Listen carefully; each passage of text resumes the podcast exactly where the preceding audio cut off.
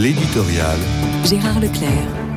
Le pape, hier, au moment de l'Angélus sur la place Saint-Pierre, s'est adressé au président de la Fédération de Russie pour le supplier d'arrêter, également par amour pour son peuple, cette spirale de violence et de mort. Il a également déploré l'annexion des territoires ukrainiens par Moscou qu'il déclare contraire au principe du droit international. Ceux qui, jusqu'ici, déploraient de la part de François un manque d'engagement en faveur de l'Ukraine en tant que puissance agressée, devraient saluer cette nette prise de position. Cependant, le langage employé par le pape n'est pas exactement celui des Occidentaux, notamment des Américains. Le pape ne s'inscrit pas dans un camp contre un autre. S'il supplie Vladimir Poutine, c'est dans l'espoir d'arrêter le conflit.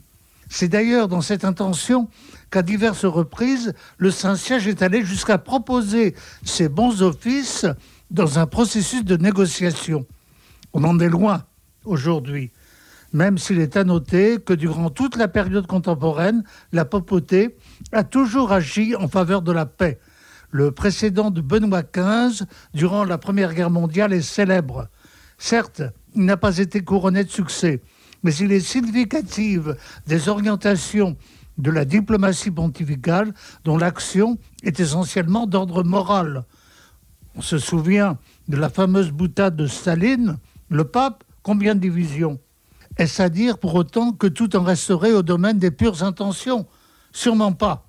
Il suffit de penser au rôle considérable de Jean-Paul II dans la chute de l'Empire soviétique et il y aurait lieu de s'attarder sur l'action de Pie XII, ne craignant pas de donner son quitus aux tentatives d'assassinat d'Hitler, mais c'est toute une histoire.